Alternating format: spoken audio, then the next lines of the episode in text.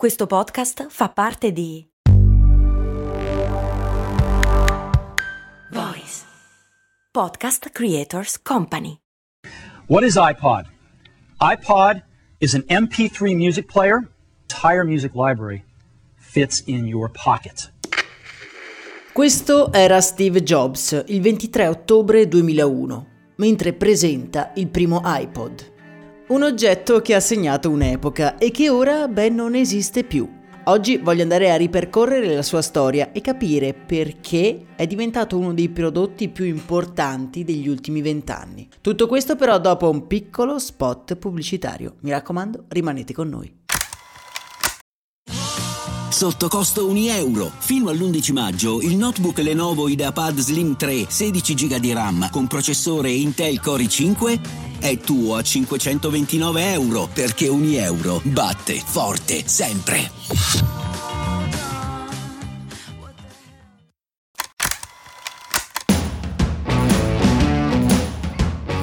Bentornati su Brandy, miei cari amici avventurieri, io sono Max Corona e oggi mi vedo costretto ad essere purtroppo latore di brutte notizie. Apple ha dichiarato che cesserà la produzione degli iPod Touch, l'ultimo superstite di questa iconica linea di prodotti. Apple in effetti deve molto, se non tutto, di quello che è oggi ad iPod. Per capire come questo lettore MP3 abbia rivoluzionato non solo un brand ma un intero mercato, dobbiamo fare una cosa che in effetti ci piace molto, riavvolgere il nastro della storia e capire dove tutto ha avuto inizio. Siamo nel 1999 un anno di transizione. Si entra in una nuova era, si entra nel futuro, si entra in una rivoluzione tecnologica. Tra le aziende in prima linea troviamo sicuramente Apple, anche se la compagnia cofondata da Steve Jobs non se la passa proprio benissimo. Anzi, Steve Jobs è stato richiamato come CEO nel 1997 dopo essere stato allontanato dalla sua stessa creazione anni prima, a causa dell'allora direttore John Scully. Steve ha una sua missione impossibile, riportare Apple ai fasti di un tempo, e quando entra nel campus di Cupertino viene accolto come un messia. Purtroppo per i dipendenti la strategia che ha in mente il nostro protagonista sarà tutto fuorché indolore. Si narra che in quegli anni Steve Jobs si aggirasse come un falco cacciatore per il campus, chiedendo a chiunque, dai top manager fino agli stagisti, quale fosse il loro ruolo ad Apple, licenziando tutti quelli che credevano fossero necessari. Nessuno, per esempio, osava prendere l'ascensore con lui. Arrivati all'ultimo piano c'erano grandi possibilità di ritrovarsi senza un lavoro. Proprio mentre Steve Jobs semina il panico a Cupertino, in uno scantinato californiano un hacker ribelle lancia un sito web capace di cambiare le sorti di un intero mercato. Quel ragazzo è Sean Parker e il sito che ha appena lanciato è Napster.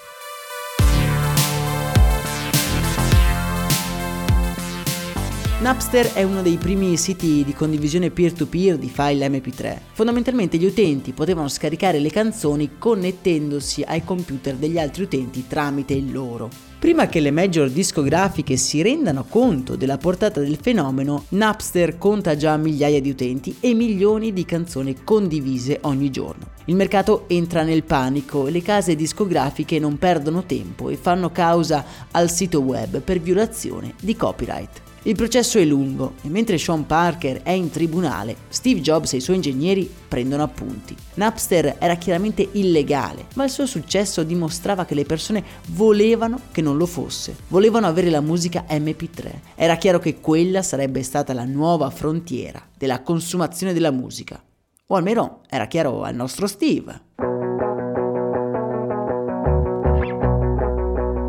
Prima infatti crea iTunes, un sistema per catalogare e riprodurre brani MP3 dal proprio computer, per poi accorgersi che le persone non avrebbero mai ascoltato musica dai loro computer. Deve dar loro un device che gli permetta di ascoltare canzoni ovunque loro siano, una sorta di Walkman, però per gli MP3. All'epoca sono già presenti alcuni lettori MP3 in commercio, ma nessuno sembra essersene interessato, non hanno una grande copertura mediatica e la loro user experience è a dir poco macchinosa.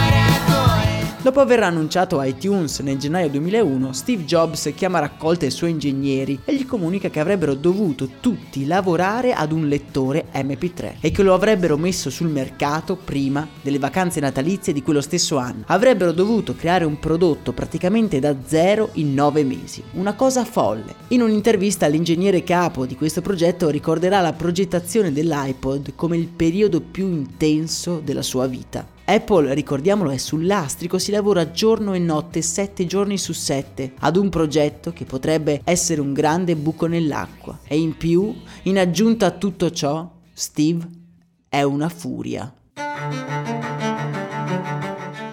Vuole che tutto sia perfetto, vuole che il suo lettore MP3 Apple sia elegante, raffinato e estremamente facile da utilizzare. In particolare vuole che ci siano, in particolare vuole che ci siano meno click possibili. Non è infatti accettabile scorrere una lista di più di mille canzoni cliccando ogni volta su di un bottone. Serve qualcosa di più veloce, di più elegante, di più smooth. Nasce così l'iconica ghiera circolare di selezione touchscreen, che permette all'utente di scorrere anche 100 canzoni con un semplice giro del proprio pollice. Ad agosto il prodotto è quasi pronto, anche se ci sono ancora dei piccoli problemini. La batteria si consuma subito anche da spento e questo lettore MP3 non ha ancora un nome. Quello che però non gli manca è lo slogan. Steve ce l'ha pronto ormai da mesi. Mille canzoni nella tua tasca.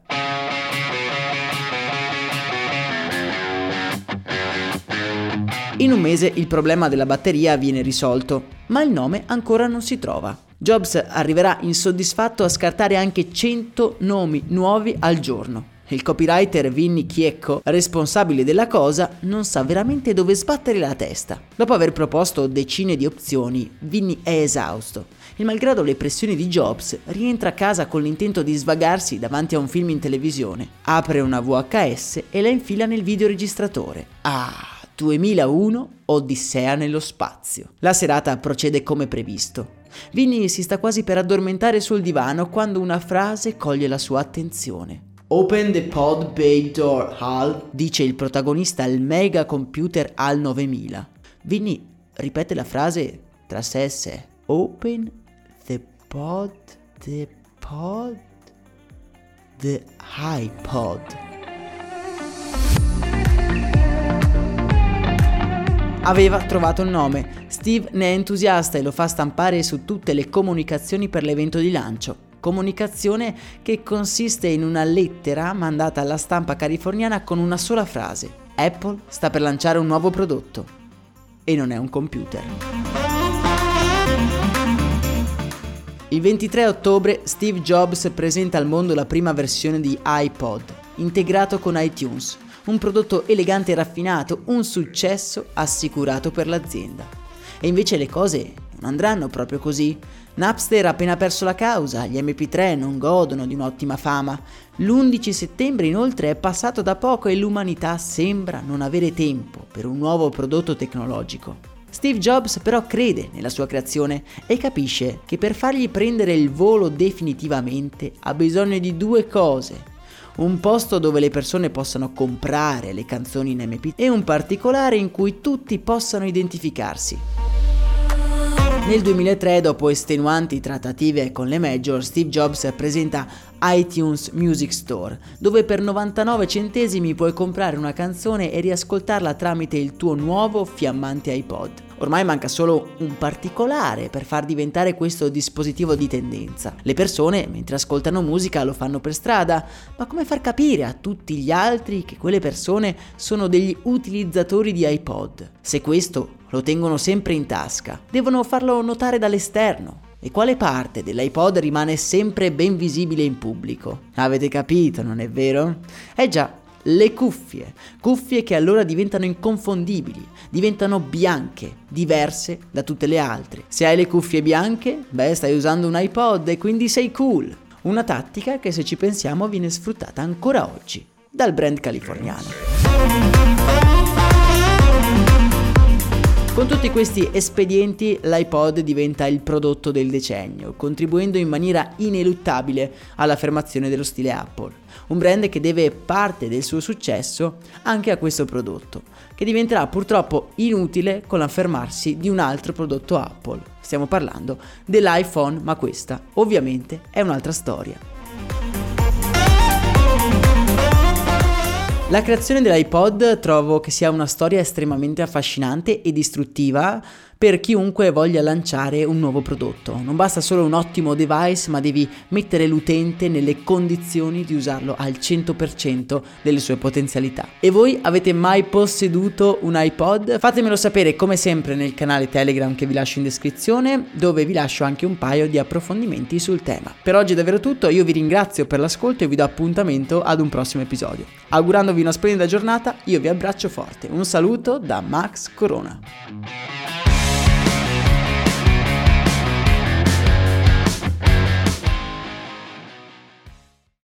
Hiring for your small business? If you're not looking for professionals on LinkedIn, you're looking in the wrong place. That's like looking for your car keys in a fish tank. LinkedIn helps you hire professionals you can't find anywhere else, even those who aren't actively searching for a new job but might be open to the perfect role. In a given month, over 70% of LinkedIn users don't even visit other leading job sites. So start looking in the right place. With LinkedIn, you can hire professionals like a professional. Post your free job on linkedin.com slash people today.